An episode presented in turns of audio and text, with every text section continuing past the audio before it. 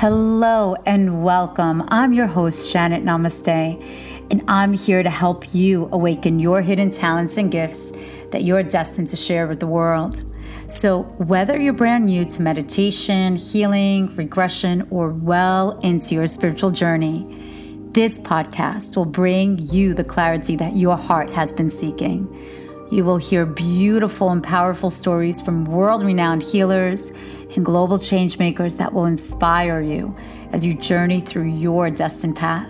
Join me as we dive in together. Hello, beautiful ones, and welcome back to another episode of Janet Namaste, the podcast. It is my honor to get to spend this time with you today. So if you are new, welcome. And if you're an O G, then um, so happy to have you back. You know, I know that there's a lot of podcasts and audio to choose from, so it means so much to me. I appreciate you tuning in. It really um, means a lot, you know, from the bottom of my heart. I hope you feel my heart and my genuine intention to help and guide, um, so you know that you are not alone. And um, all the resources and the tools that I share on this pod, I hope that it helps support in your evolution, in, you know, your soul's journeys.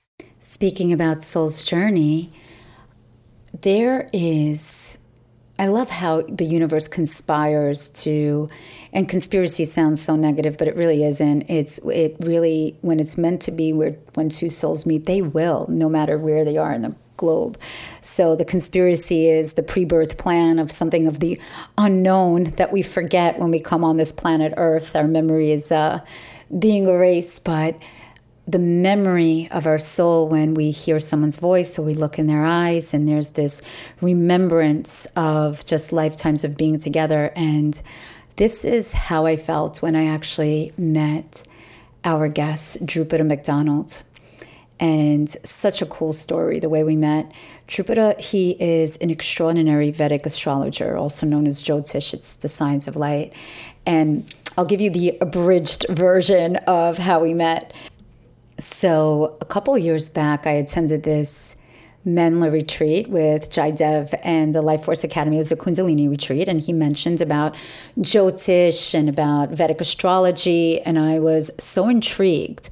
Um, and I said, please share his information. You know, I really would love to have a session with him because, um, as you guys know, those that have been working with me for quite some time, um, I am not an astrologer, but for some reason, when I'm doing these transmissions and channelings on online or in private sessions, I tend to Um, tune into the constellations and planets and all of these different cosmic influences that we have. And the reason why the con- we are the way we are today, it's like the constitution of our physicality and spirituality, mentality. Um, so it's kind of cool. So I was so intrigued by this, and I get a session about six months later because he's uber booked, and I just love this guy. Like this, the, the minute when we connected, he just vibes to the beat of the truth. So he's not interested in superficial fame. He's just here to really share his gift, his word, who, for those people that are just ready to listen to it, you know, like to elevate their consciousness. So years ago, it's interesting, when about fifteen years ago, I had my own Vedic astrologer who's a physician from India, and he was an Ayurvedic specialist, and I really wasn't prepared then, you know, and maybe perhaps it wasn't even, it wasn't a connection. Here, the minute I connected with a Drupada, I'm like, wow, I get this. I truly, truly get this. So here we are, six months later after we connect, um, we get on Skype, and I see, you know, this, these blue eyes looking at me, and right behind him, you know, and by the way, these blue eyes, it's just oceans and oceans of knowledge behind them. It's unbelievable. So right behind him, there's this picture of um, the one and only Paramahansa Yogananda. And we connect, and I said, wow, is that Yogananda behind you? And he's like, yeah, you know, um, you know, that is, are you familiar with his work? I'm like, yeah, of course I am. You know, I read his book, you know, a couple of years ago, and my friends are disciples of um, of Paramahansa Yogananda.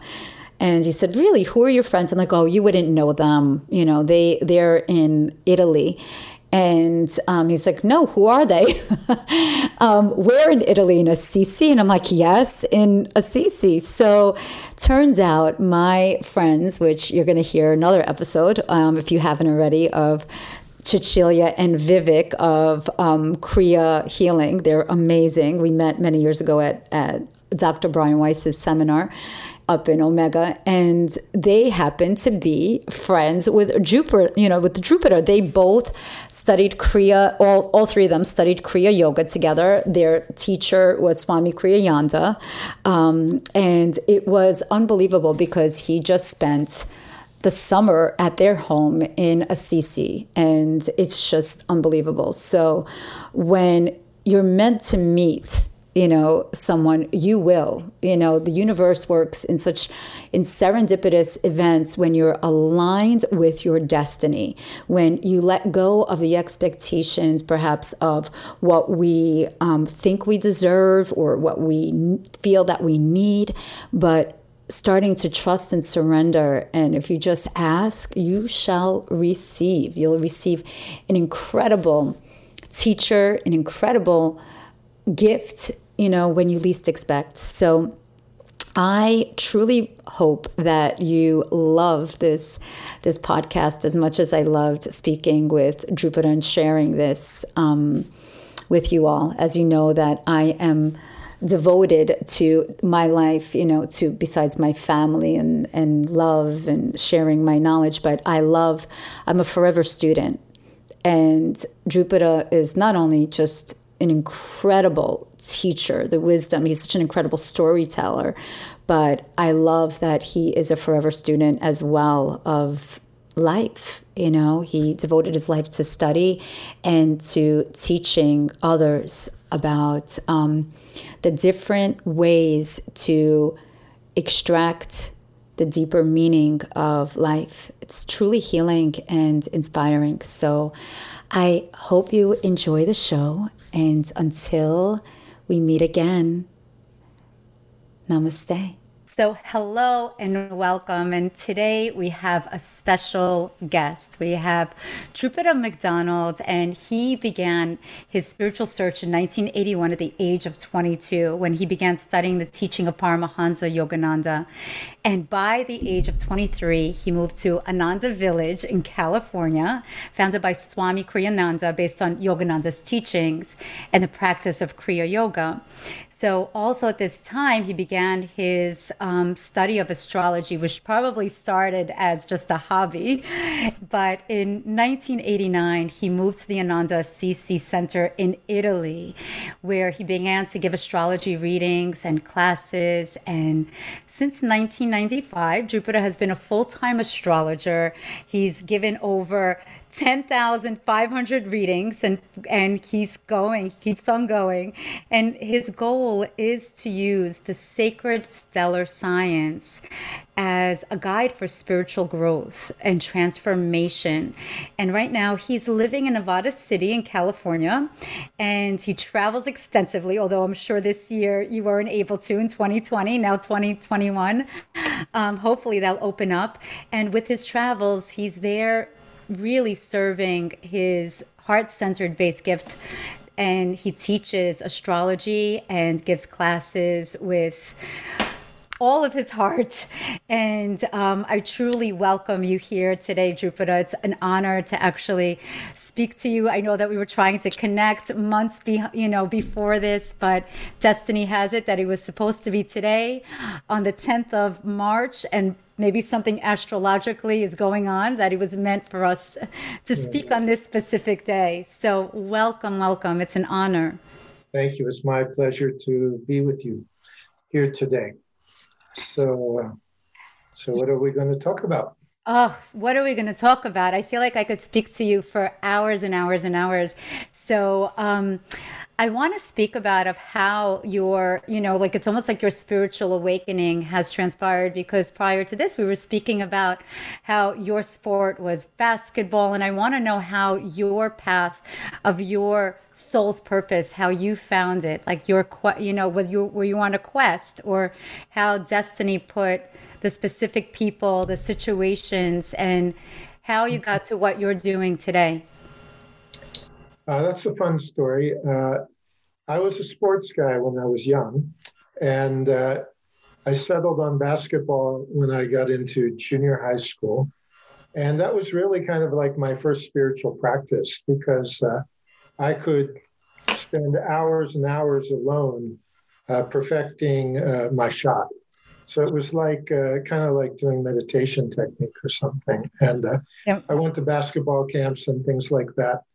But I didn't know it was a spiritual practice. I was just, you know, diving into it deeply, like a lot of young people do when they get into something.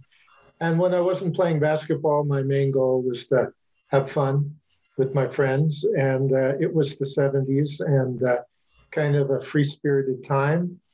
Uh, but then... couple things happened. Uh, we lost the state championship by a couple points, and I had been injured and was only a shadow of myself. Uh, a good friend of mine rose to the occasion and almost was the hero and won the day. But on the bus ride home from the championship game, you know, many of the people on the bus were just talking about, like, where's the party, what's next? And I realized I just put my heart and soul into this, and it didn't really matter. it's, like, it's like I was uh, I was dying a thousand deaths, and uh, and everyone else was like, "What's next?" So I kind of uh, segued gradually away from sports, and kind of had a little bit of a hippie philosopher searching time for a little bit, and then uh, uh, had a. disappointment of the heart in my early twenties that really brought out the philosopher in me. Mm-hmm. And uh, and by the, I didn't know I had a strong spiritual side. I don't think I ever thought, thought about astrology. I can't remember thinking about it one time uh, before I showed up at a yoga retreat when I was twenty-three and a half and uh, met some people there, you know, at retreat centers. You meet all sorts of people at interesting stages in their life, you know, big changes, divorces, uh, awakenings. And so I met some really interesting people. One of them did an informal uh, horoscope for me, because she wasn't an astrologer per se. She was an extremely mystical person, but astrology is just a little bit of a hobby for her. And she did that for me, and that's what turned on the switch. And uh, that, I was twenty-three and a half, and the switch never got turned off. So, uh, so uh, I went from being kind of a sports technician, because I was kind of an expert, semi-pro type, and uh, then it got, it got shifted over, uh, shifted over into a different type of engineering, and you could call astrology the energetic engineering of life. Like everything that exists, everything that happens are energies in different combinations. And uh, I just have a nature that wants to understand that for some reason. So I got the switch turned on and uh, started a hobby. And after about seven years, friends started asking me for to look at their charts or their kids' charts. And I was living in a spiritual community with three hundred fifty people. So they were all interested in stuff like, like that. Uh, and it just took off. Uh, so uh, I'm almost sixty-five and I never got a career. my hobby, my hobby became my career, and a few more years and then I'll have eluded the whole career process. Just give me a few more years. So my hobby became my career. So it's uh, it's been a, pl- a blessing, really. Uh, and I'm happy to share whatever I've learned. And, yeah. and the learning always goes on. You don't ever arrive. It just continues, you know, so. The more, you, the more you think you know, and you have the aha moment, and all of a sudden you're reading and you're like, wait, I really don't know anything. There's so much more. There's so much more that's that's out there. And that goes with like astrology. It's like almost like the G P S coordinates of your highest potential, right? Um, but where did you where did you actually grow up? Where were you born? I grew up in the Washington, D C, Maryland suburbs. So. Oh, okay. So yeah, I was an East Coast, Mid-Atlantic, uh, D C guy, and uh, it was a good place to be. Uh, I had a real mixed population in my school because we had a lot of diplomat kids. So we had uh, uh, about uh, almost fifty fifty white and uh, mixture of minorities. And then the whites were about one-third hippies, one-third jocks, and one-third blending of those two. So it was like uh, all diversity, all diversity in my school. It was a pretty cool place to grow up. The the, hi the hybrid, you know, the hybrid of the seventies over there, you know, that's, um, well, actually, it's, it's it wasn't, was it was the seventies? Yeah, I graduated yeah. in nineteen seventy-six. So high school was uh, seventy-four, seventy-five, seventy-six. And uh, yeah, so most of, I went to my first high school reunion a few years ago. I was too busy being in this, in California, in a spiritual community and doing all this stuff. So I never went to like the five, ten, fifteen, twenty. The first one I went to was the fortieth year. Uh, and, uh, and I showed up. Some of my, you know, good friends I'd seen a few times, but uh, I show up after forty years, and it's like the aliens that brought me back from like a, a journey. They all they all had ru rumors that I had, you know, you know, become a Jesus freak and found God and lost my mind and all that. And uh, when I told them it was yoga and Vedic astrology, it didn't really change it. It was still like I was from another planet. But after forty years of working on myself, they all really liked me. Uh, and even if they didn't understand at all what I was doing, because my friends are like, you know, high government officials and doctors and lawyers. And, you know, it's a, a D C suburbs place where people were pretty fortunate. So, yeah, it's interesting because uh, it doesn't, people didn't know what I was doing, but they could see, they remember me from forty years ago. And I had a, you know, a, a visible kind of role in the school because I was an athlete. So I kind of disappeared and came back forty years later.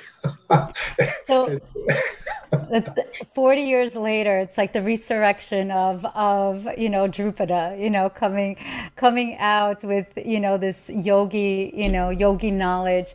But how at age, you know, obviously when we have a heartbreak, when we have these wake up calls in our life, we end up like going into the doors of philosophy, that there's something deeper than this, because this is so painful and it's through these vulnerable moments. But what happened at age twenty-two that you awoken you to um, the study of Paramahansa Yogananda? Well, I did have a relationship breakup that I didn't expect, but it was a blessing. It didn't seem like a blessing at the time, and and uh, it uh, it was kind of shocking, uh, and uh, it just made me start questioning everything, you know. And uh, so uh, that's right at the age when you're supposed to choose a life path. And uh, I was in college, and I uh, found the book Autobiography of a Yogi and started reading it. I read it pretty quickly, and uh, I got on the bus and went to California. Four days and four nights. I just and uh, and, uh, and uh, showed up at uh, Grass Valley, California, which is nearby where the Ananda Yoga community, which is a Paramahansa Yogananda community, with a. with just a, a vague idea that I'd ask around where it was and hitchhike out there. And it was a Sunday night in February, raining, about nine or ten P M I got off the bus, and there was this guy standing there. And I went up to him and I said, "Have you ever heard of Ananda?" And he said, I'm from Ananda, and he was from their retreat center there to pick up someone else who was on the same bus. So I got I got a, a ride straight to the retreat facility that very night. So it was a nice uh, kind of uh, affirmation or, or uh, sign that I was in the right place, doing the right thing. And where where did you guys sleep? Like, was it like a kibbutz kind of um, community? Is that what it, where, um, where, no, the, were there?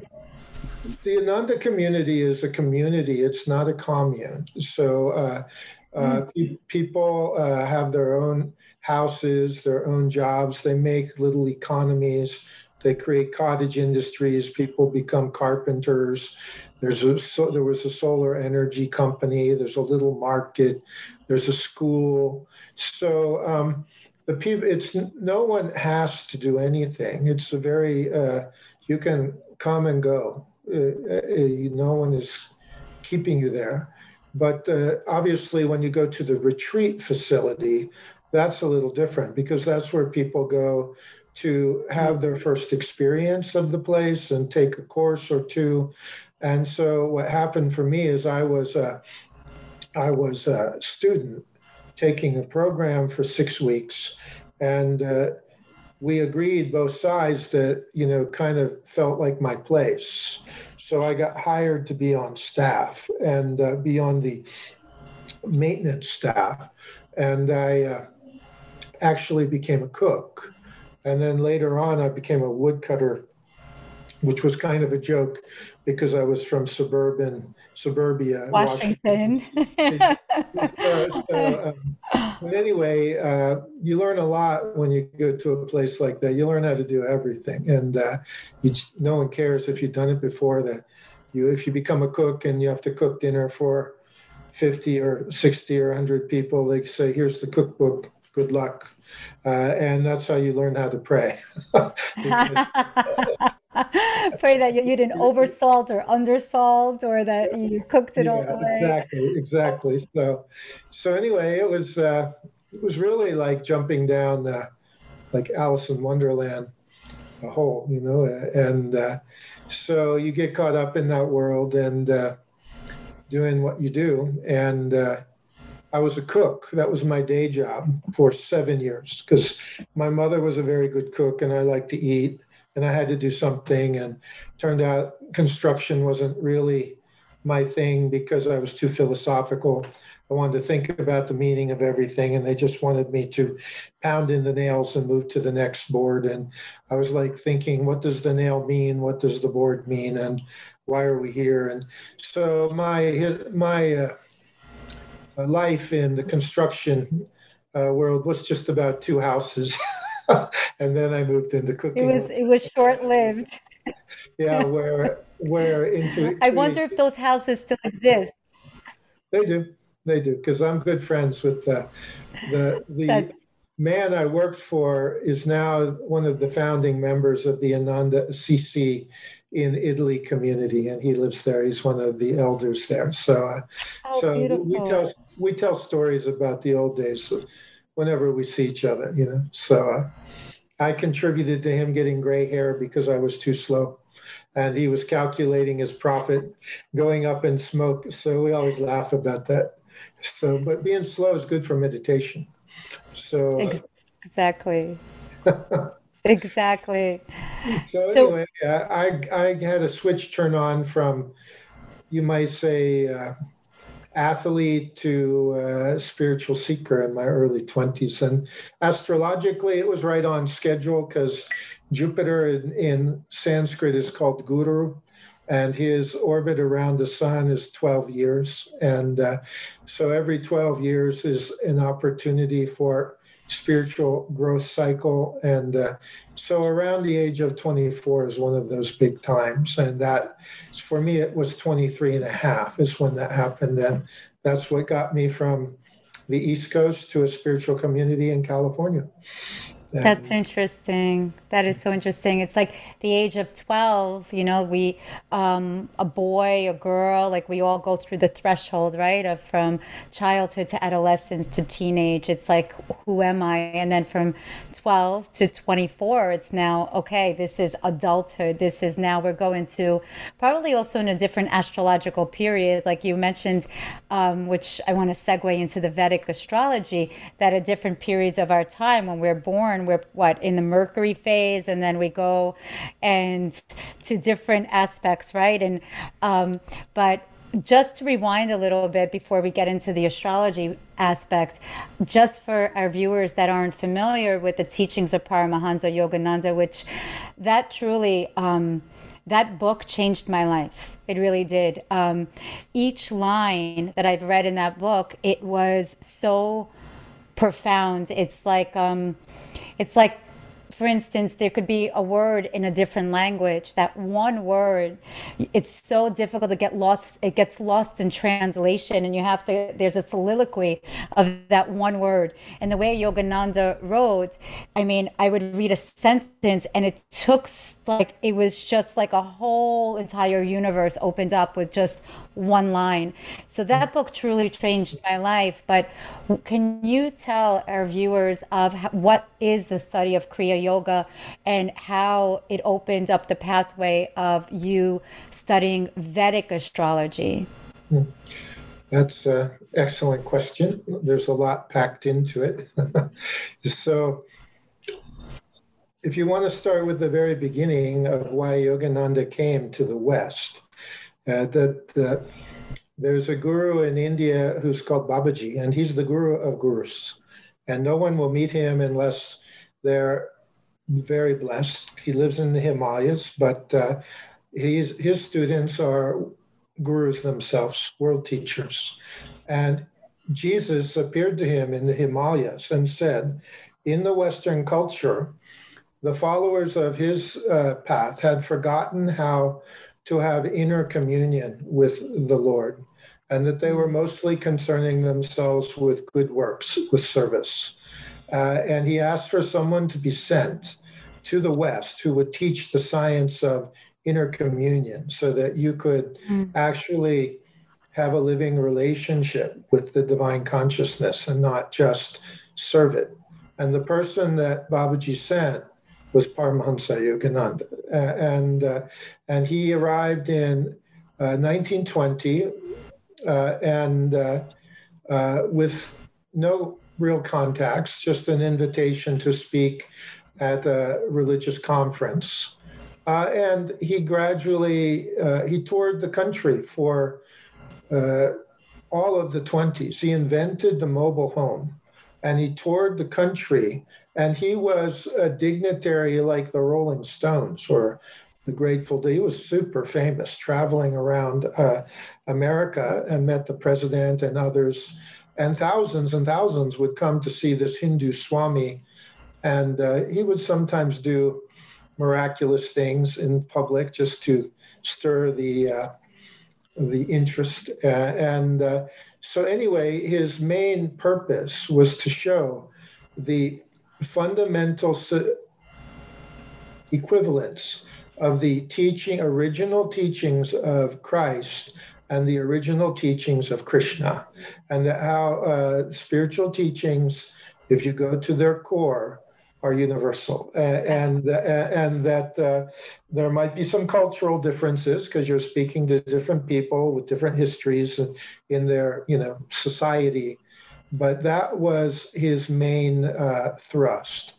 And so um, Kriya Yoga is a pranayama technique that brings the, uh, in a systematic, methodical way, the power of the Kundalini from the Muladhara chakra to the Ajna chakra.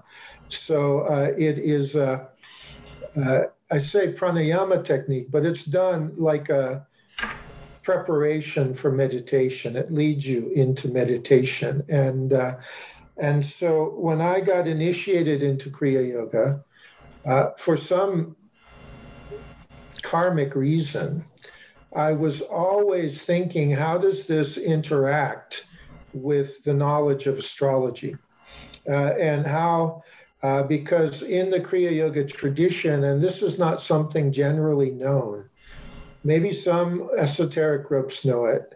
It might be some secret knowledge here and there, but it's not known across the board by everybody in Hinduism, that the chakras in yoga and the planets in astrology are just two ways about talking about the same thing. You see, so, mm. so, so when you know that, and then you look at your horoscope and you see where your planets are, you can tell where the energies are in your chakras, what's strong, what's weak, what's blocked, what's not blocked.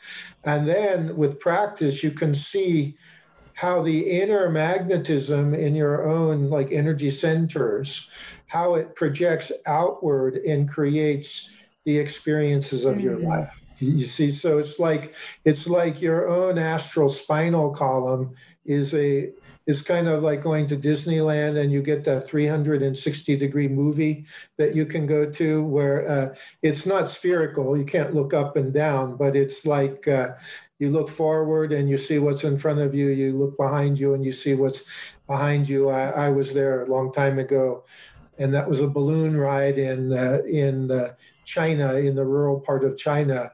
Well, your, your karma, people talk about karma, but they often don't know where that karma is. That karma is stored as seeds of energy, uh, what are called vortices, little, little like little teeny tornadoes of energy that are in your own chakras. And, uh, and uh, so Kriya Yoga's objective is to purify and release the energy of those vortices so that uh, Kundalini can rise through that. And combining it with astrology is very, very interesting. It's a, it's a pioneering work. Like I said, that's not, you can't go buy a book about that. Uh, but from the very beginning of my initiation into Kriya Yoga uh, and my astrology starting at the same time, just a few months separate, I was always exploring how these things go together. So while I have studied Vedic astrology and I'm heavily influenced by Vedic astrology, what I do, it more accurately would be called yogic astrology that is heavily inf- influenced by Vedic astrology. So it's been a kind of research project, the whole point, because there was nobody I could go to and say, how is it? I'd have to uh, uh, just ponder it and think about it and pray about it. And uh, I did an awful lot of that for a long time. So it's it's pretty amazing because it's almost like this is the modern mystic going back to the esoteric knowledge. And what you're, you know, what it seems like is that, um, give me one moment. Okay.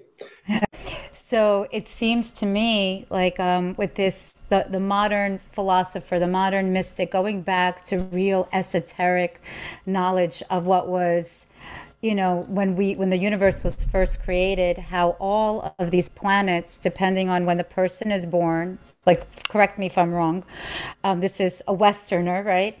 Um, there are certain G P S coordinates, and each specific coordinates is um, an aspect of our potential, right? Of our uh, optimum potential.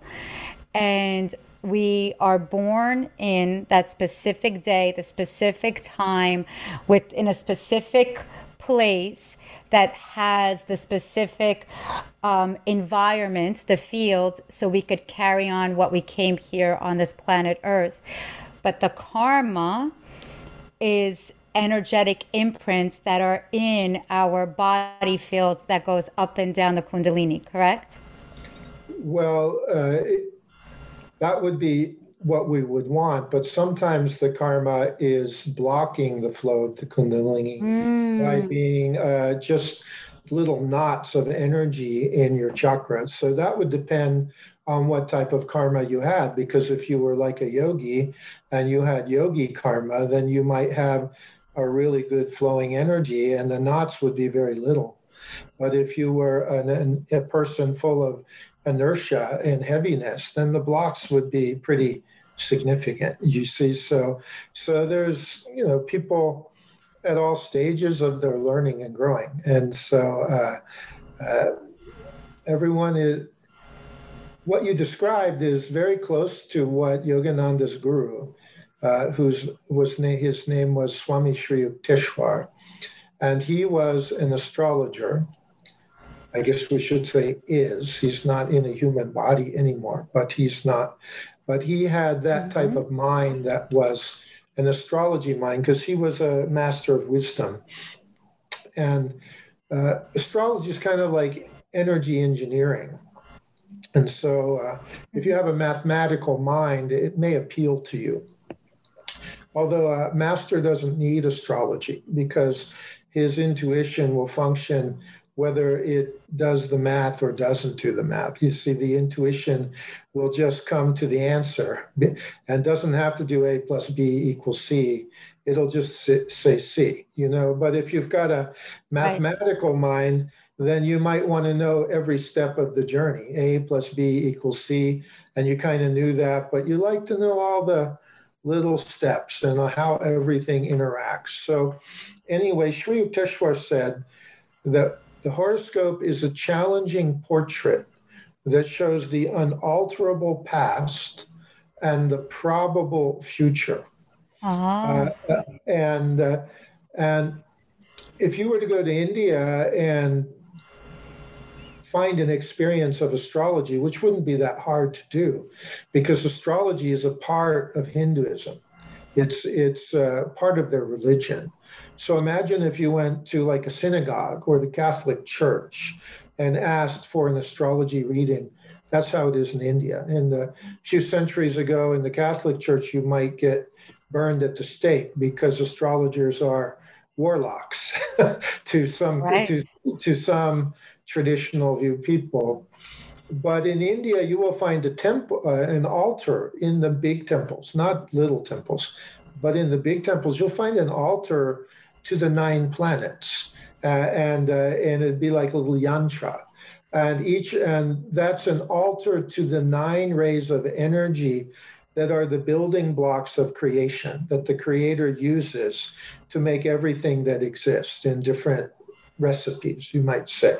So what Sri Yukteswar says is a person is born at that time and that place when the energy in that moment of that location is in mathematical harmony with their individual karma for that life.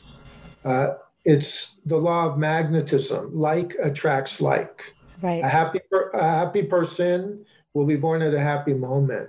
An abundant person will be born at an abundant moment. A sad person will be born at a sad moment, not because it's punishment, not because it's reward. It's the power of magnetism. Whatever is going on inside of you, you will draw that to you in the outside. Uh, then, then he says, it shows the unalterable past, meaning what you did in the past is in the history books.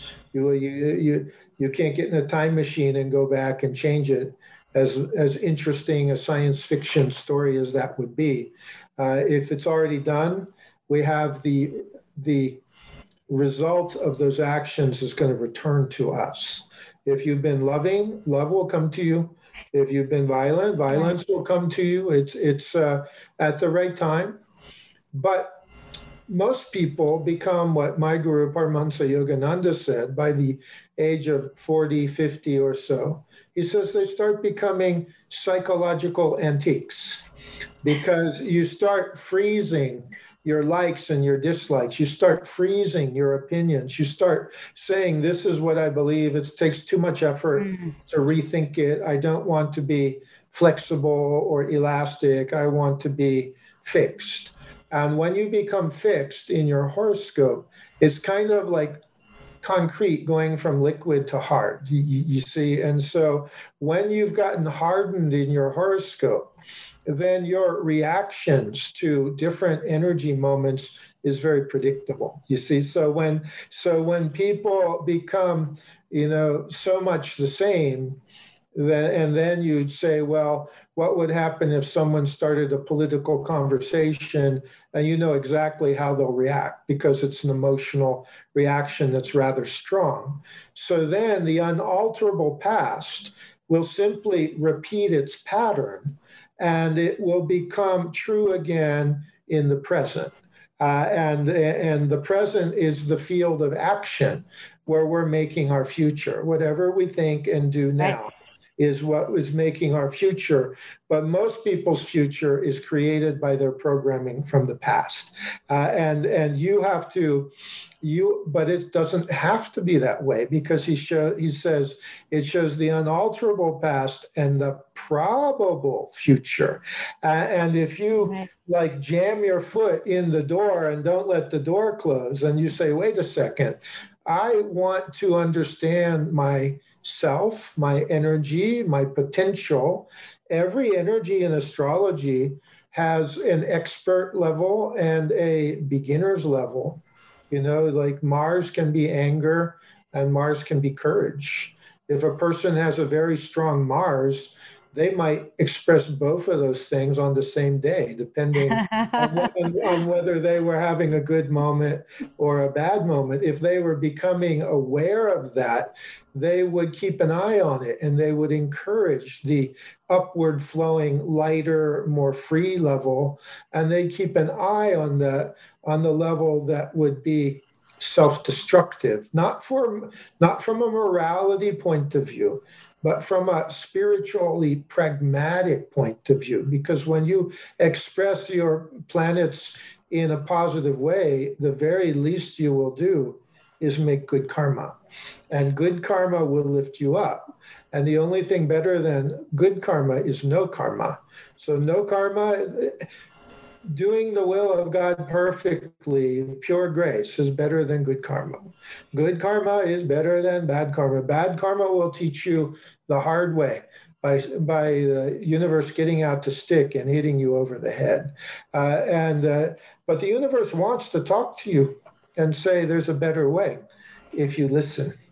So anyway, your description, I don't know if you've been reading, if you reread the autobiography to pre to prepare for the interview, but but your your description was quite close to what Sri oh, wow. Yukteswar what what he said, uh, and uh, I often say in classes that all of our hopes are on the difference between unalterable past and probable future.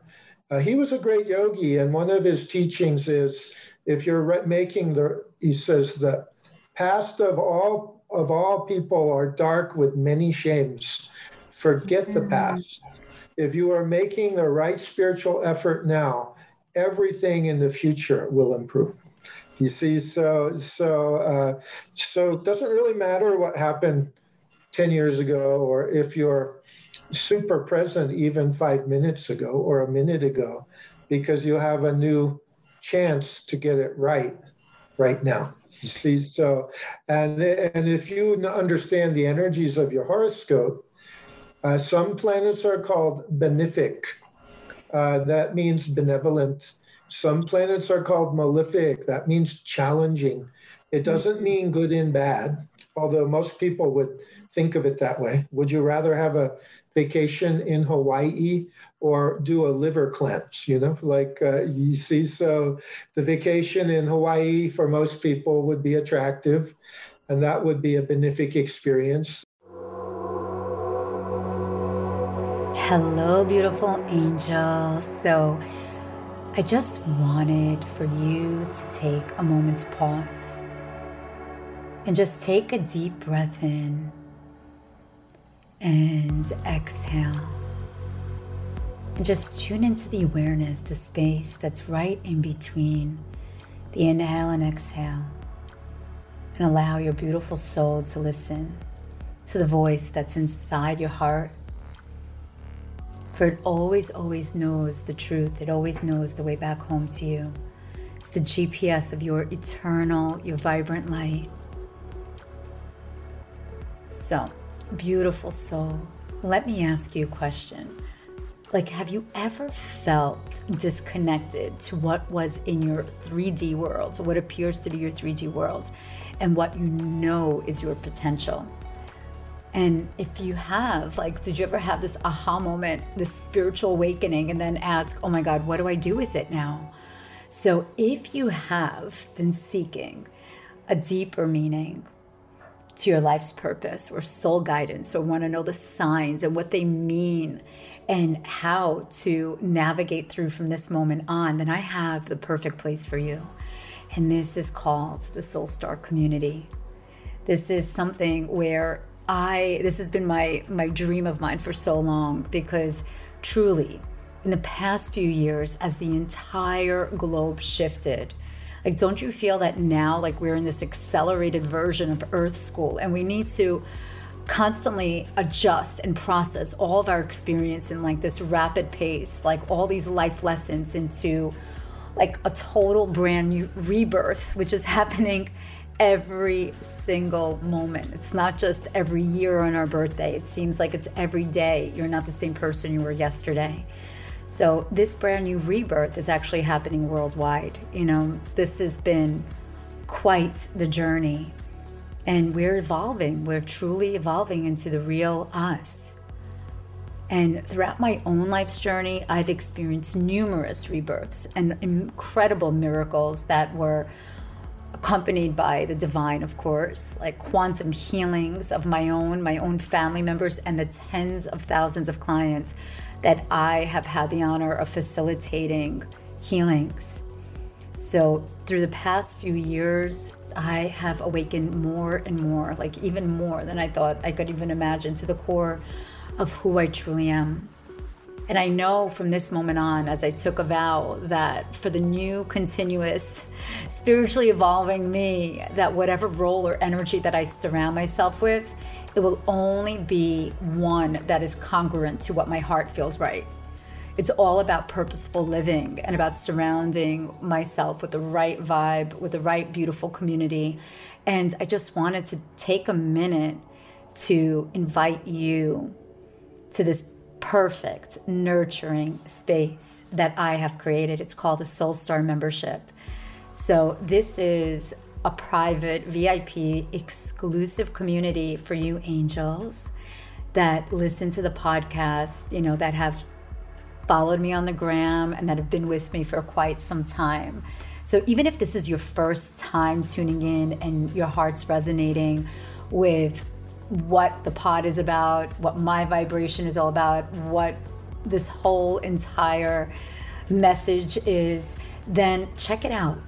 Because every single month, the way that it's going to be structured is I'm going to be channeling in the energy transmission, the energy forecast of the month. And if you tune in live, you get an energy healing as well. So even if you don't show up live, don't even worry about it. It's going to be, everything is recorded on your portal. You have tons of meditations. We have incredible speakers and master classes, beautiful transmissions and channelings of the month. Like, you're going to receive the most beautiful, beautiful P D F books every single month that you can grow and evolve with. It's basically like having your own measurable spiritual action plan. Like, there's a coach, a spiritual angel that is right by your side as you are in this like beautiful membership. It's an incredible community that is global. And I've been in this realm of work over twenty years professionally, which is wild to me. It's absolutely wild. And throughout the two decades of my professional experience as um, an energetic healer and um, the four clairs, I honestly have met the most incredible human galactic souls, truly, and they're all part of the community. So I invite you to join in and to be a part of this beautiful community. There are people from all over the world. So just check it out. It's, you can find me at Janet Namaste slash Soulstar. And for you loyal listeners of the pod, just type in the code J N Pod for an additional ten percent off the membership. Your heart, your soul, and the beautiful people that you're going to be surrounded with will one hundred percent be grateful for the choice that you made. So I am looking forward to meeting you, beautiful being. The number one benefic is Jupiter, whose name in Sanskrit okay. is Guru, Guru. And the number two benefic is Venus, uh, who is the planet of the heart. Jupiter is considered the number one benefic, but Venus is the most popular planet because she's the planet of enjoyment, and people like to enjoy. But if you enjoy too much without wisdom, you'll have too many brownies or make some bad choices and end up uh, having to learn the hard way. So Jupiter's wiser usually, not always, than yes. Venus. Uh, and instead uh, of yeah, instead but of overindulgence. Yeah, they will uh, basically create uh, harmonious energy, usually, and not always, but usually. And the king of the malefics is Saturn. Oh, who, yeah. Uh, I know uh, all about that. And in India, they, you know, they speak of Saturn like with hushed tones, like he's uh, like an evil being is going to like come and mess up your life. But Saturn's not trying to do any harm to anybody. All Saturn does is insist on clarity and responsibility. And if you're if you're willing to be clear and to take, I mean, it's hard maybe to admit that whatever happened in your life, somehow in some way is karma that you made. Yeah. Somewhere. Uh, and sometimes we've gone through some really hard things, and it's hard to understand uh, what we could have done to go through a hard thing. Uh, but it's impossible for it not to be karma. But if we accept that and say, okay, I may not understand what happened, who did what to whom, and all of that, but somehow it has my name on it, I accept it, you know, then you get to the good part, which is uh, what you're doing now is making your future. You see, so the Saturn is the planet who wants you to be thinking ten years in advance. You see, like what uh, what I do now, when that energy returns to me ten years from now, am I going to be happy about that choice, or am I going to be, or am I going to be uh, unhappy about it? So, for example, every time you give love to the universe, so the universe will give love to you sooner or later. Every time you are generous to the universe, the universe will be generous to you. Blaming the opposite political party for all your problems is... there's no spiritual wisdom in that at all. Blaming your parents or your ex-spouse or whoever. Uh, it's more correct to say that we somehow were in that karmic scenario together, and that we might have, you know, played a role in each other's experience and learning. But in the end, Saturn says, it's your karma, so improve it. Uh, and when you yeah. make when you make peace with that, that's like becoming a spiritual uh, student or a disciple. And you say, I'm, I'm here to learn. How, how does life really work? So when you do that, Saturn is no longer uh, just a taskmaster who's tough. He's like uh, a teacher who's really profound. The great yogis don't think of Saturn as a, a negative energy, but they do know he's demanding, you know. So if you wanted to go to the Olympics and get a gold le- uh, medal in the gymnastics, you'd get some coach who would, you know, tell you that you're not even going to come close if you're exactly. only doing, if you're only doing eight hours a day. Don't don't even bother me. You know, this is twelve hours a day, uh, you know, every day for years, and then you become uh, get a perfect ten on the. One of the, you become famous, you know. So Saturn is simply the work ethic and the responsibility. So anyway, in astrology, in Vedic astrology, the word Vedic is referring to the Vedas, which are the most ancient scripture known to humanity, spiritually speaking. Uh, and, and the uh, scholars might say the Vedic period might have been four or five. They might even say six thousand years ago, but... Uh, There's reason to believe and evidence that says this much older than that, you know, maybe eight, maybe even ten thousand years ago. And uh, when we say Vedic astrology, we basically mean the astrology that comes from ancient India. But we don't really know if it's exactly Vedic, because the Vedic period is so far back there. Right. We don't really know what they did. So in a more general way, when we say Vedic, we mean the knowledge that comes from the source of Indian knowledge. And mm. so, for example, you can, you can study the horoscope of Lord Rama. And Lord Rama was a, a master that lived something like, he was a king and a, and a master spiritually, and he lived something like five thousand years ago, maybe a little further back. And they have his horoscope in the public record because the same astrology was being done then as now, more or less. The horoscope of Lord Krishna is known also. Wow. So, uh, so uh, it tells you that this has been going on for a long time. And the backbone of Vedic astrology for prediction, because that's what they focus on. Uh, West Asian culture focuses a lot on the fact of reincarnation and yes. rebirth. And, and Yogananda, for example, said, if you're a serious spiritual seeker, you might have lived already one million human lives searching for joy, and you've tried everything. And uh, and the first line of the ancient uh, scripture of Patanjali, the yoga uh, the yoga scriptures of uh, uh, Patanjali, the very first line he says is, "And now we come to the study of yoga." And he means yoga in the sense of self-realization, not yoga in the sense of getting your body really fit. Uh, and what he means is, after thousands of lifetimes of looking for happiness, trying power and romance and money and this and that, and any possible thing that anybody could think is going to do it for them. And even if you get it, after fifty, sixty, seventy, eighty, ninety years, you, it all slips through your fingers again and again as your time runs That's... out. Then you finally come to, well, what's the, what's, the only thing I can find that I would never lose. Uh, and that's when you look within, look within. So, and now we come to the study of yoga.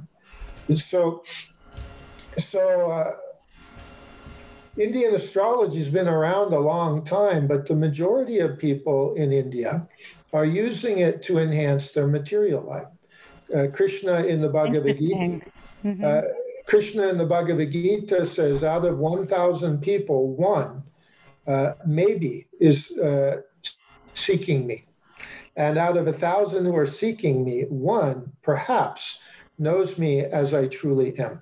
So he's saying one out of one thousand is searching for wisdom. One out of a million maybe has ultimate wisdom. So that, but in India, astrology is widely accepted. So the nine hundred ninety-nine are using astrology to protect their health or enhance their uh, success or to uh, bring positive energies. Marriages, they, they Marriages, do. Yeah. All of that. Uh, all of that, which isn't wrong. Nothing wrong with it. But it's kind of tweaking. You're trying to tweak duality to get more of the benefic energy and less of the malefic. and and uh, you know, we all do it. We do we it, know, yeah. But we know that in the end, you know, unless you're, you know, a maha yogi, you're gonna have to leave your body, and that's the ultimate challenge. But Krishna also says in the Bhagavad Gita that a yogi is one who does not distinguish between auspicious and inauspicious occurrences, because mm, if you're one, if you're, the, if you're the one out of a thousand, then God is both the light and the shadow, you see. And and if you say only the enjoyable part is the divine, and you're try to avoid the challenging part, well, it's really kind of amazing how that challenging part will find you over and over and over again. But if you say, hey, when a, when a sweet moment comes, I'll enjoy the sweetness. When a challenging moment comes, I'll do the work. Uh, and uh, both are part of life. Then you're saying that Jupiter, who is usually teaching with inspiration, grace, and blessings, and Saturn, who is often hitting you over with a head with a, a stick to make you see where you're being unconscious, or or self-destructive, but it's all good. It doesn't, it's not maybe equally enjoyable on the human ego level, but it's it's all good. So I approach astrology from that point of view, because no planet, if the planets are the chakras, uh, all of them relate to the chakras or the nadis. Uh, you can't say that one of your chakras is bad, because all your chakras have a job to do. And if you if you cut off a chakra, you would be like Daffy Duck, who would fly away until like, right, right. You know? So, so when you look, I learned astrology by meditating. Yes, I read books and I read different authors' description of planetary energies, but then I would also meditate on the chakra that that planet was associated with, on the element that that planet was uh, of that chakra and that planet. And I would pray a lot about it. And uh, and it was a slow process, but insights would come uh, from within. And then I could see the truth of it. Uh, and that, uh, you know, that was taking time, but now it's been a long time. So it's sort of second nature to me now. So, uh, but anyway, so I like to, again, call it what I do, yogic astrology. And uh, And so I, I don't think of any planet or any sign as less divine or less spiritual. Each one has its job to do. Uh, and, uh, and if you learn it well, there is a blessing in everything, each house, each sign, each planet. Some planets definitely are harder to get the blessing from. There's no doubt about that. You, definitely. You know, so, uh, but there's always a blessing. And the, uh, so that's, you could say that uh, my journey in astrology and my journey in uh, the spiritual life is, is kind of like an experience of spiritual archaeology, because it.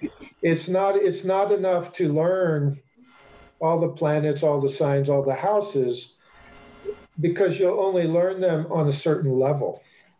Uh, if you want to be an astrologer, you have to understand the sattvic, rajasic, and tamasic potential of everything, because you're gonna, your client is going to be somewhere in that journey. You know, like uh, if you have Mars and he's tamasic, you'll be very destructive, like an alcoholic or a drug addict or something. Right. You see, and uh, but if he's rajasic, sattvic, he'll be like a spiritual warrior, which would be quite amazing.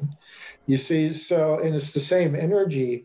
It just depends on, is that energy going inward and upward in your astral spinal column, or is it going downward and outward primarily? You know, like if a person is very vata, the first step for them to grow might need, might be going down, energy going downward and outward to get grounded, you see, but that right. would only to get their feet on the earth so that then they could get more inward and upward energy, you see. So, so it's a little bit of a simplification to say that it's only inward and upward, because if someone is very vata in Ayurveda, then they need grounding. You know, you can't just give them like coffee, they'll fly away.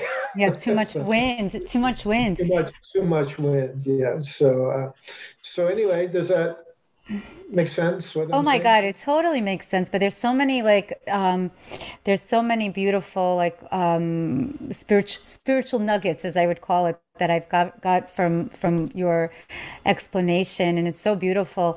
And it almost feels like the benefic and the malefic, like they.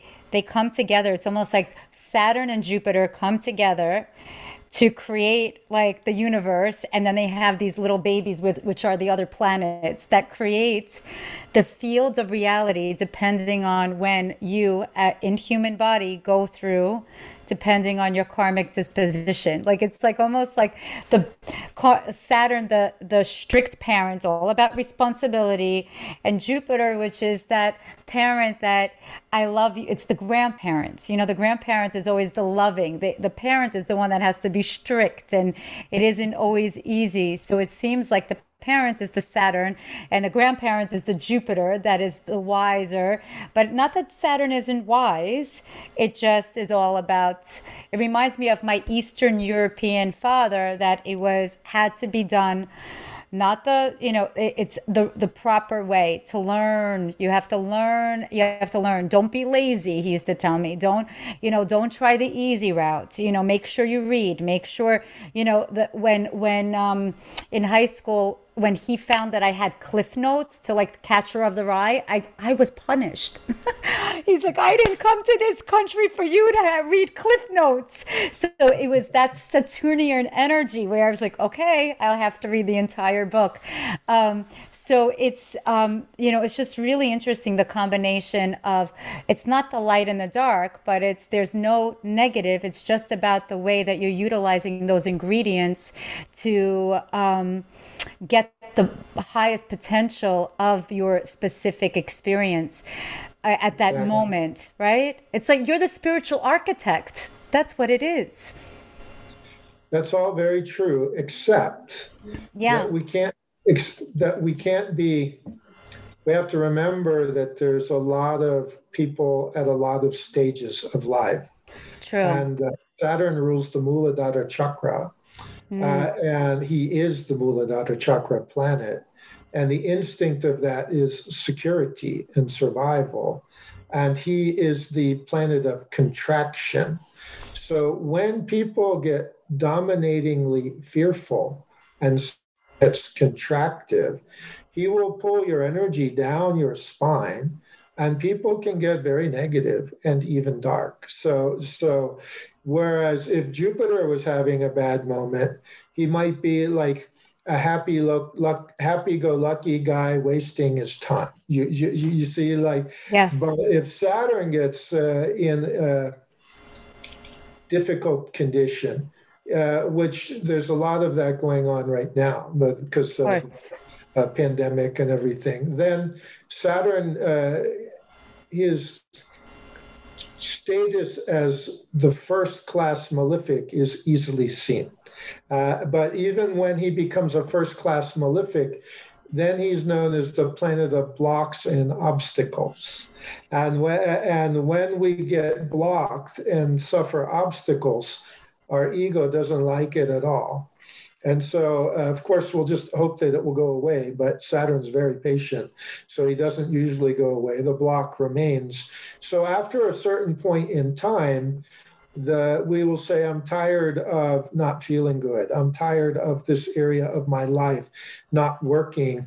And then you'll humble yourself and you'll say, okay, negotiations are over. What do I need to do to change? Like, um, and you become open. So Saturn, even when he causes challenge and obstacle and difficulty, eventually he's the most effective planet in making people grow. And because change. not every, not everybody will yeah. go and get their PhD at the university that because their master's wasn't good enough, which is like Jupiter, who already had wisdom, wanting more wisdom. But everybody gets tired of suffering, you see. So you so and so uh, and when suffering comes, it makes us say, yeah. where did I get out of attunement with the wisdom of life? Where did I get out of attunement with spiritual wisdom and the wisdom of nature? So so so Saturn is a very so I totally agree with what you were saying, uh, because but you were speaking as the person you are, which is a very positive, spiritually minded person, where we see all of the positive potential. Uh, but astrologers sometimes run into people, like if you study just in the newspaper, public figures and that, uh, and you see unrepentant people who are manipulating yeah, and course. controlling, you know, then uh, then he's, uh, he's a tough one. I'm not going to I won't say any more. I don't want to get into any trouble. But no, I could always edit it out, though. But but can we quickly just, you know, like I was always, can we quickly, I was always interested in knowing which planets influence the chakras. So we know that Saturn is all about the, you know, of the roots, of being the foundation. What would be, as we, you know, rise up, what would be the planets that are influenced with our chakras? Or that are connected to? We can do it from bottom to top because that is most connected to the journey we're taking. because we're in yeah. we're in physical we're in physical bodies. We're on planet Earth, so we are obviously affected by the earth element. The Muladhara chakra is the earth element, which is called Prithvi, uh, and the planet is Saturn. The uh, sacral center, which is called Swadhisthana, is uh, Jupiter uh, or Guru. The Saturn in India is called Shani, and Jupiter is called Guru. The navel region is the fire element, that is Mars, Mangal. The heart chakra is Venus, uh, Shukra. The throat chakra, which is Anahata chakra, the navel is called Manipur. The uh, heart center is called uh, Anahata chakra. The throat center is called Vishuddhi chakra, and that is ether, and that is Mercury, who's called Buddha. The Ajna chakra has a positive pole and a negative pole.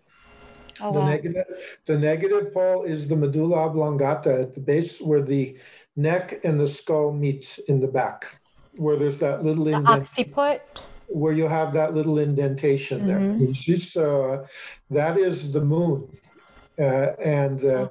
the and the third eye is the sun, and the thousand-petaled lotus is beyond astrology, because the, the duality is born in the Ajna chakra with two petals. You see, so when you go to the thousand-petaled lotus, that's a symbol of going beyond name and form yeah. into the pure consciousness. So if you're working with the thousand-petaled uh, uh, being open, it would be unusual for you to bother with astrology, you see. It would, it would be, uh, you're beyond it. So then there's two main nerve channels, two nadis on that go on the left and the right side of the astral spinal column. Uh, in yoga, these are called the Ida and the Pingala. And the Ida, it's not that the Ida is only on the left and the Pingala is only on the right. Uh, as I understand it, it's the polarity of the energy mm-hmm. yeah. of the Ida is on the left, and the polarity of the energy wa- of the Pingala was on the right. I was in a very holy place called Laverna in uh, Italy.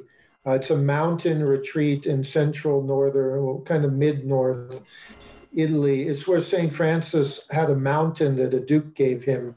And Saint Francis went in deep seclusion there, and he received the stigmata from a seraphim, got the wounds of Christ. And he was the first saint ever to get these wounds of Christ. Well, I was at that place, it's a very holy place, very powerful. It's kind of like being in India. Uh, and uh, and I was walking up a trail, and I was thinking about Rahu and Ketu, and about, are they really on the left and the right? Mm-hmm. Uh, and Rahu and Ketu are considered to be the head and the tail of the serpent. And just when I was thinking about this, this snake came out of the bushes oh, wow. and, and was going back and forth the way they do. And it was an answer to my prayer. And so, so, and I said, oh, I get it now. So that the energy goes back and forth between the two, but the Rahu is the side that is representing energy coming in to manifestation, and that's female energy. And Ketu represents the energy that is beyond manifestation, mm-hmm. and that is uh, male energy. So um, Ketu and Rahu are called the Chaya Grahas. Uh, Chaya means shadow, uh, and they have to do with the Ida and the Pingala and with breathing. When you inhale, that is uh, energy moving through the Ida going upward because you have a desire to live, and it makes energy rise through the Ida, and that causes you to inhale, which is to get oxygen.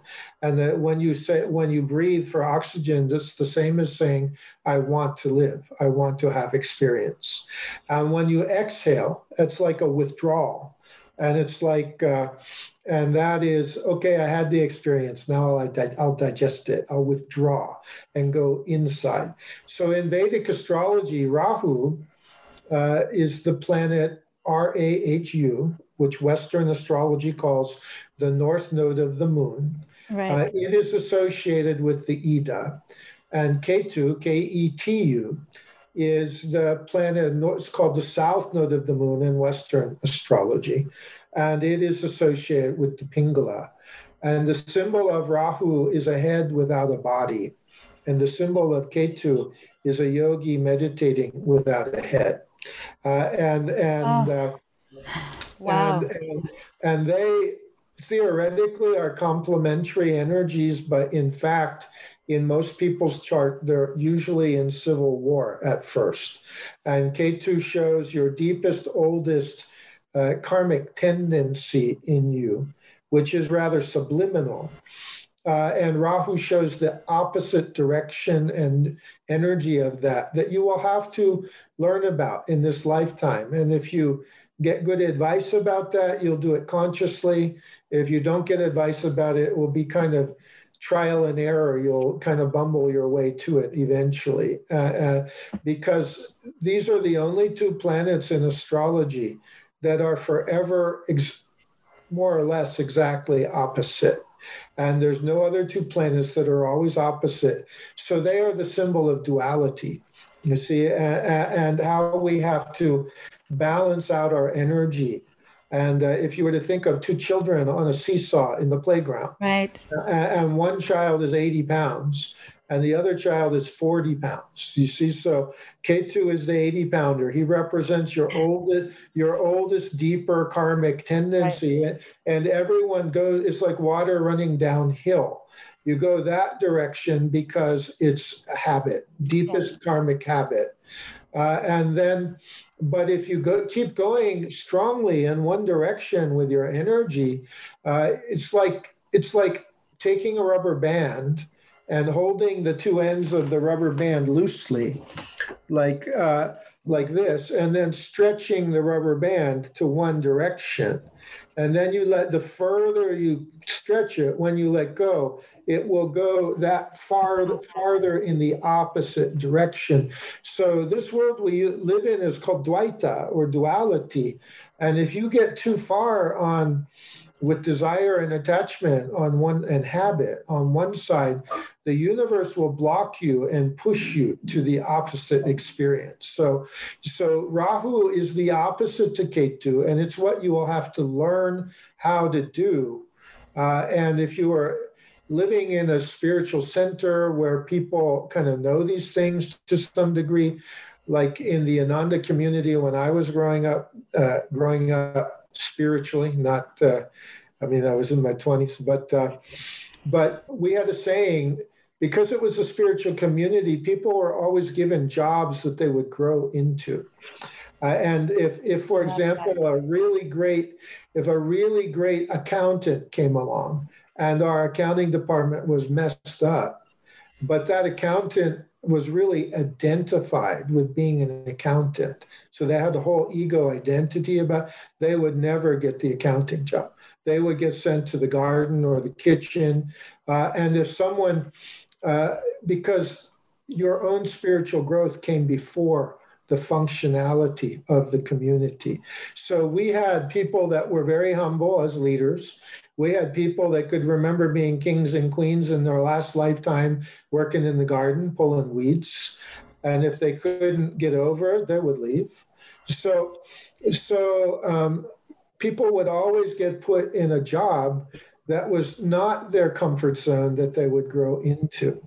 And that only changed after years and years when there were bank loans and things, and we had to be forced into being practical, you know, to pay, pay you know, to pay things off and so on.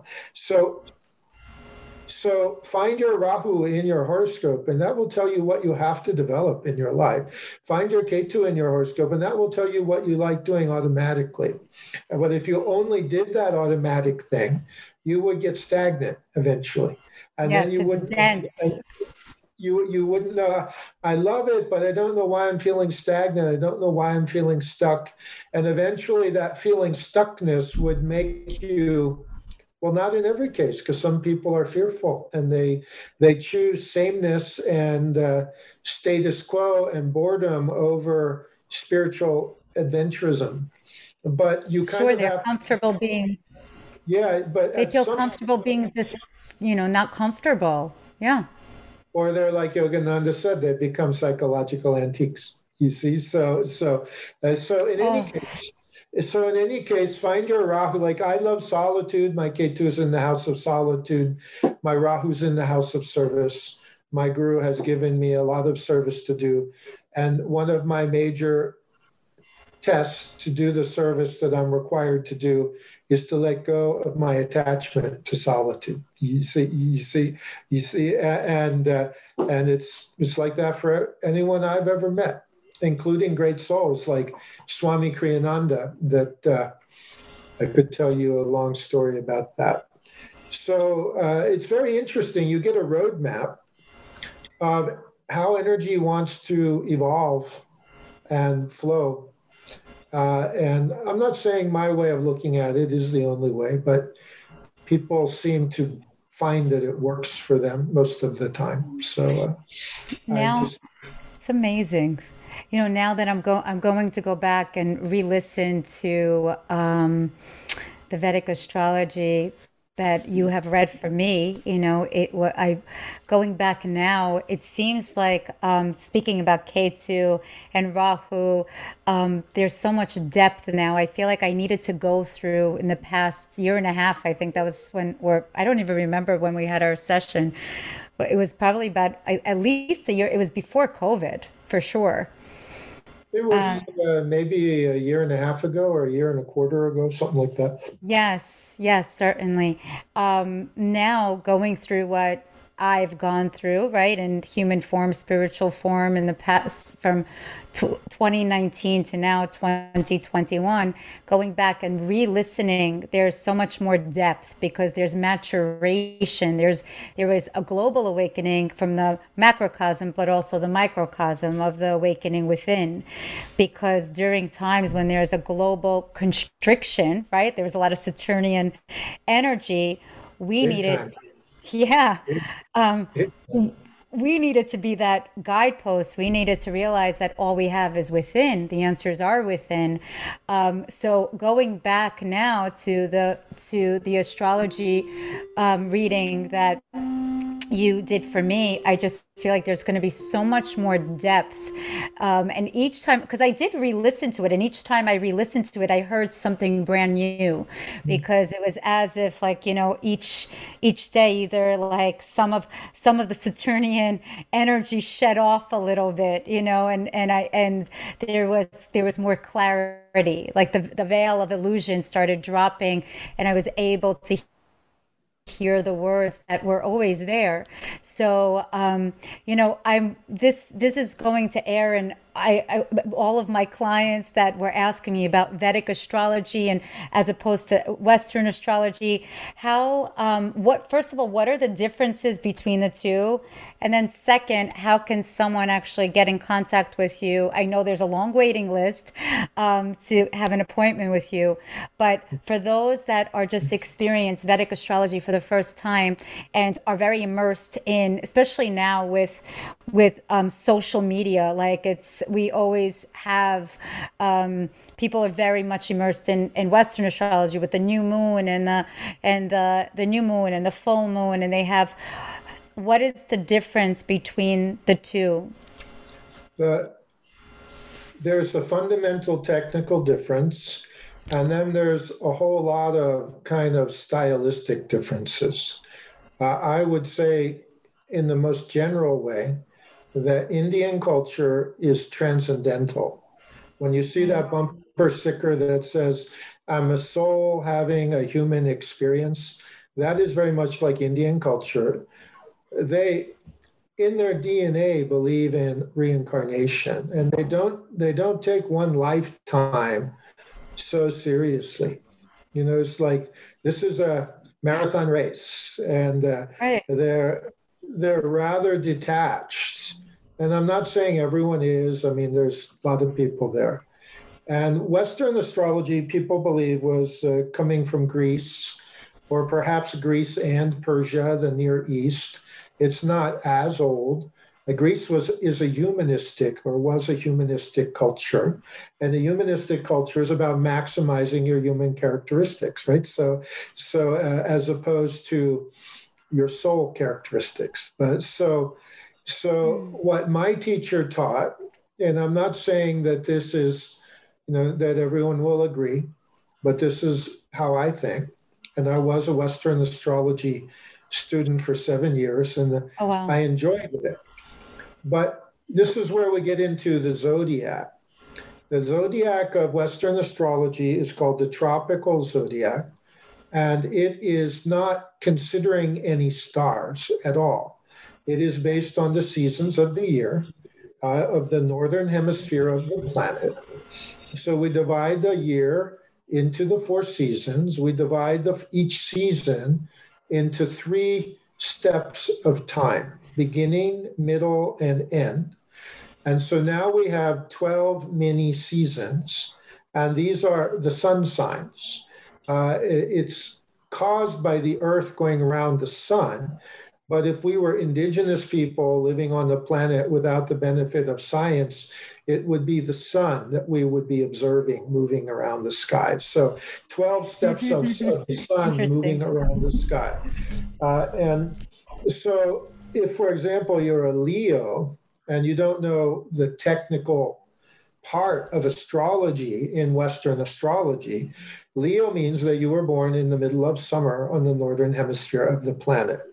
Uh, and one thing that I find curious, and that maybe may, may become a discussion in Western astrology someday, but it's not my problem because I'm into yogic astrology, is that when India, when Westerners went below the equator to Argentina, New Zealand, and Australia, the seasons aren't reversed. So the middle of August oh, in Australia yes. is, the de- is the dead of winter. Right. And it is supposed to be the time when the sun is strongest, and the sun is not strongest there. Mm-hmm. So that is kind of like the elephant in the room from my point of view, like uh, totally.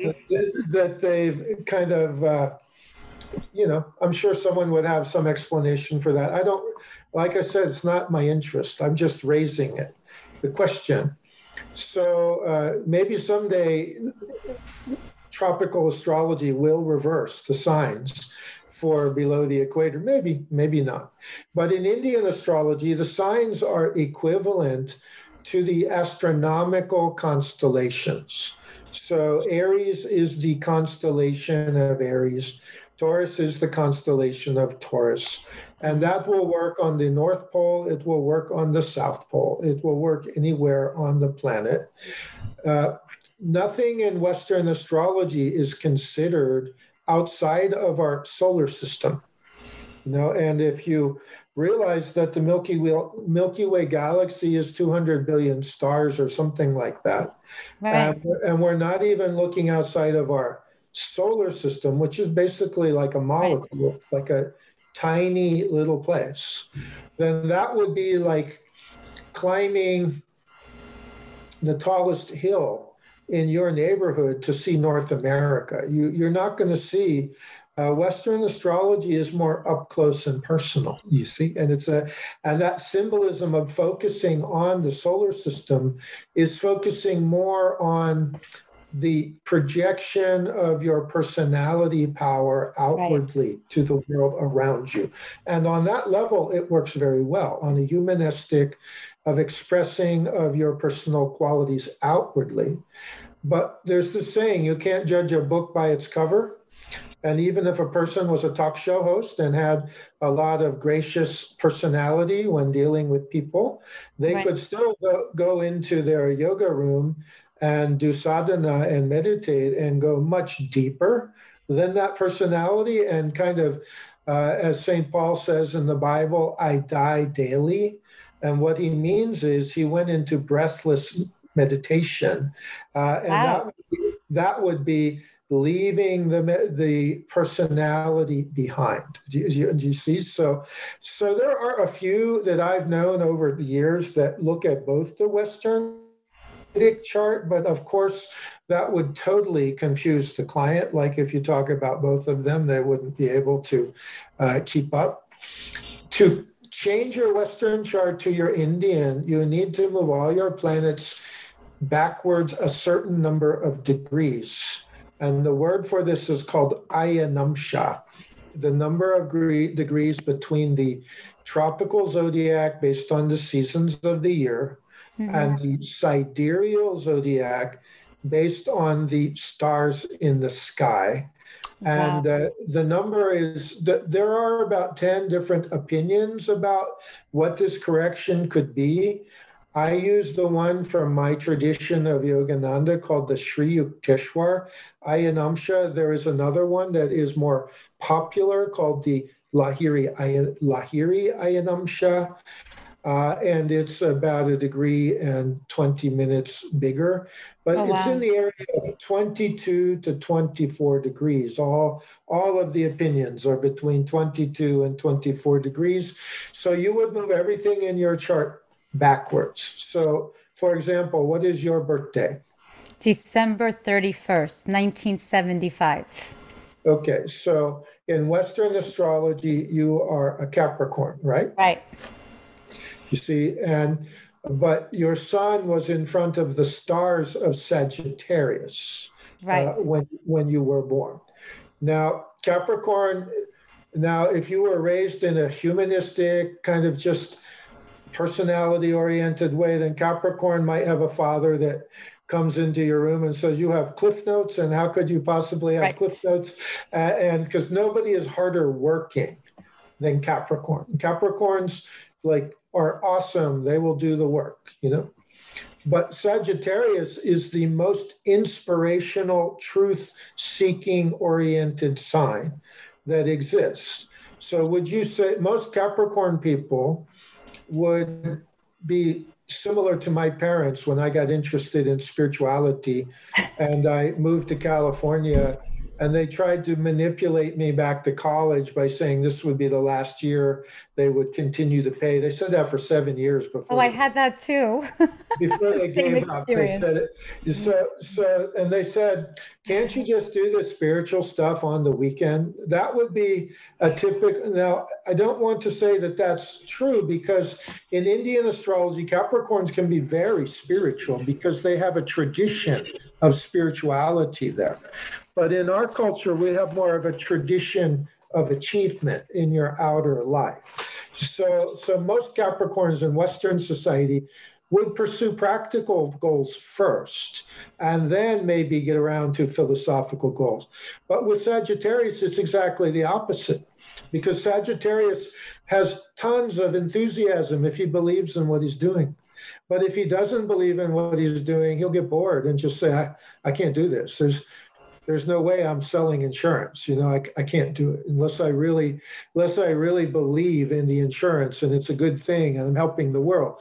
You see, so, so you Very tell me, are you more of a Capricorn sun or a Sagittarius I, sun?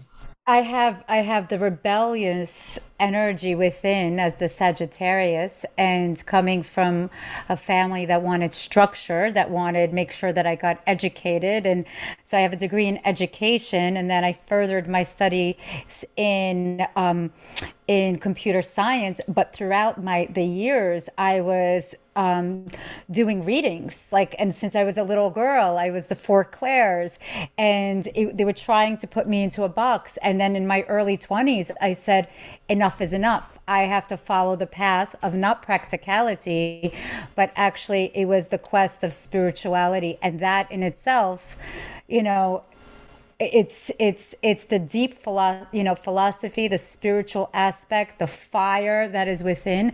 But I'm very um, disciplined like a Capricorn, but passionate like the Sagittarius, and the esoteric, the mysticism, the, the divine truth, and trying to help others be, you know, be the vessel of helping others see their potential, see well, their potential. You're That is a good explanation of what you in, hinted at before, of a sort of marriage between Jupiter and Saturn. Yes. Because, because uh, there's a lot of inspirational people, but they can't organize their energy. So it's pretty much they're just inspired people, but they're not able to share it in a big way. And there's plenty of people who are really organized, and they can get businesses, organizations happening, but they're not particularly inspirational. But uh, Jupiter is the most, in a generic sense, because we're talking planets, not people right here. You know? Correct. So, so, so Jupiter is the most inspirational planet. Everyone loves Jupiter. He's like positive and optimistic and warm and upbeat. But Capricorn's the one that got the, uh, you know, the the mailing list, they emailed and got everyone there. And and uh, and, uh, and Capricorn's the one that uh, will follow through on all the, you know, classes and courses and, and all that stuff. And that's even not being fair to Saturn and Capricorn, because on a mystical level, Saturn can get very deep and still, and he can become like a sage. You know, he can become like, and he's got the power of concentration. So he's not only just a worker. Saturn can be like Buddha. He can be like Shiva. So, uh, which are sages, you know, wisdom, wisdom type of energy. So my experience is that people that are going into deeper spirituality will relate to their Vedic chart. Uh, and the people that are more on a humanistic level might be just happy with the Western chart. And they're just functioning on different octaves. Uh, they, right. both work, they both work, and it's not that one is right and the other is wrong. And uh, most of the psychologists in the world that do astrology do it with uh, Western astrology, and a lot of them are Jungian, Jungian-oriented. And, you know, it can be very good. I was a Western astrologer, and for one year I had a little bit of a crisis because I was looking at, I was living in a community with about fifty people, and I knew all their charts, and I was looking at both charts in my mind. It's like they would, they thought I was having like mental issues because I was looking at them, and I like uh, one-sided and then the other. Right. And after one year of doing that, I just saw the Vedic chart. So it wasn't a decision. It wasn't a choice. It was just how I am. So, and then, so I just speak from that level, and it seems to work. But the bottom line about astrology or numerology or, you know, all the various metaphysical ways of giving information, what's more, most important is the clarity of the practitioner than the system itself. You see, so it's, so it's really you reading the chart, which makes it pertinent. So any of them can give good information with uh, a good reader or a good practitioner. It's being the translator. And on that note, the Sagittarius in me that was deeply inspired and completely blessed with teachers and gurus like you, um, I, you know, I thank you for your time. I thank you for your wisdom. I am so blessed to have connected with you in this particular lifetime, again, um, on this journey. And if people want to get in contact with you, what is the best way for them to connect with you if this is something that their um, soul is leading them to? Well, this is... Uh... a funny point for me, because I did I a podcast for Jai Dev Singh with his uh, Life Force Academy. I didn't give my contact information, and still, that was about a year and a half ago, and probably one hundred people have found me since then. And oh, yeah. And I've booked out six months at the moment. So if I give out my contact information, I'll be booked out a year. So, so how, so how about this? How about I will hold that contact information, and for those of you that want to get in contact with Drupada, if your soul is leading you on that path, then please contact me. And um, if then you'll be on a wait list, absolutely. If the, you know, if the stars and the constellations, the Vedic constellations, the planets align. Um, If it's meant to be, to be blessed with a reading with you, then so be it. But I thank you with your beautiful heart and what you're serving people with on this planet, your wisdom, your love, your soul purpose. I'm so happy that you don't go into the, the um, Ketu of the isolation when you're with me and you are out there and open and sharing this beautiful um, you you set people free from their own isolation of their souls by just your presence. So thank you, thank you, thank you for being you. Well, thank you for your kind words. It was a pleasure to sit and talk with you today. And uh, blessings to everybody. Blessings. Thank you so very much. Thank you. Okay, all right. God bless you. Take care. You too. So wasn't that great? It was, um, he inspires my heart. Truly he does. You know, every time I actually hear that interview or I listen to my recording of my session, there's so much depth. I, I rediscover something that perhaps was channeled in, but I just didn't hear it before. You have to be at a different place, I guess, in your life, or internalize or ingest the wisdom that you've gone through. So I hope that you it left you smiling and inspired. So be sure to leave five stars and a beautiful review, and I will see you all next time. Namaste. Love you.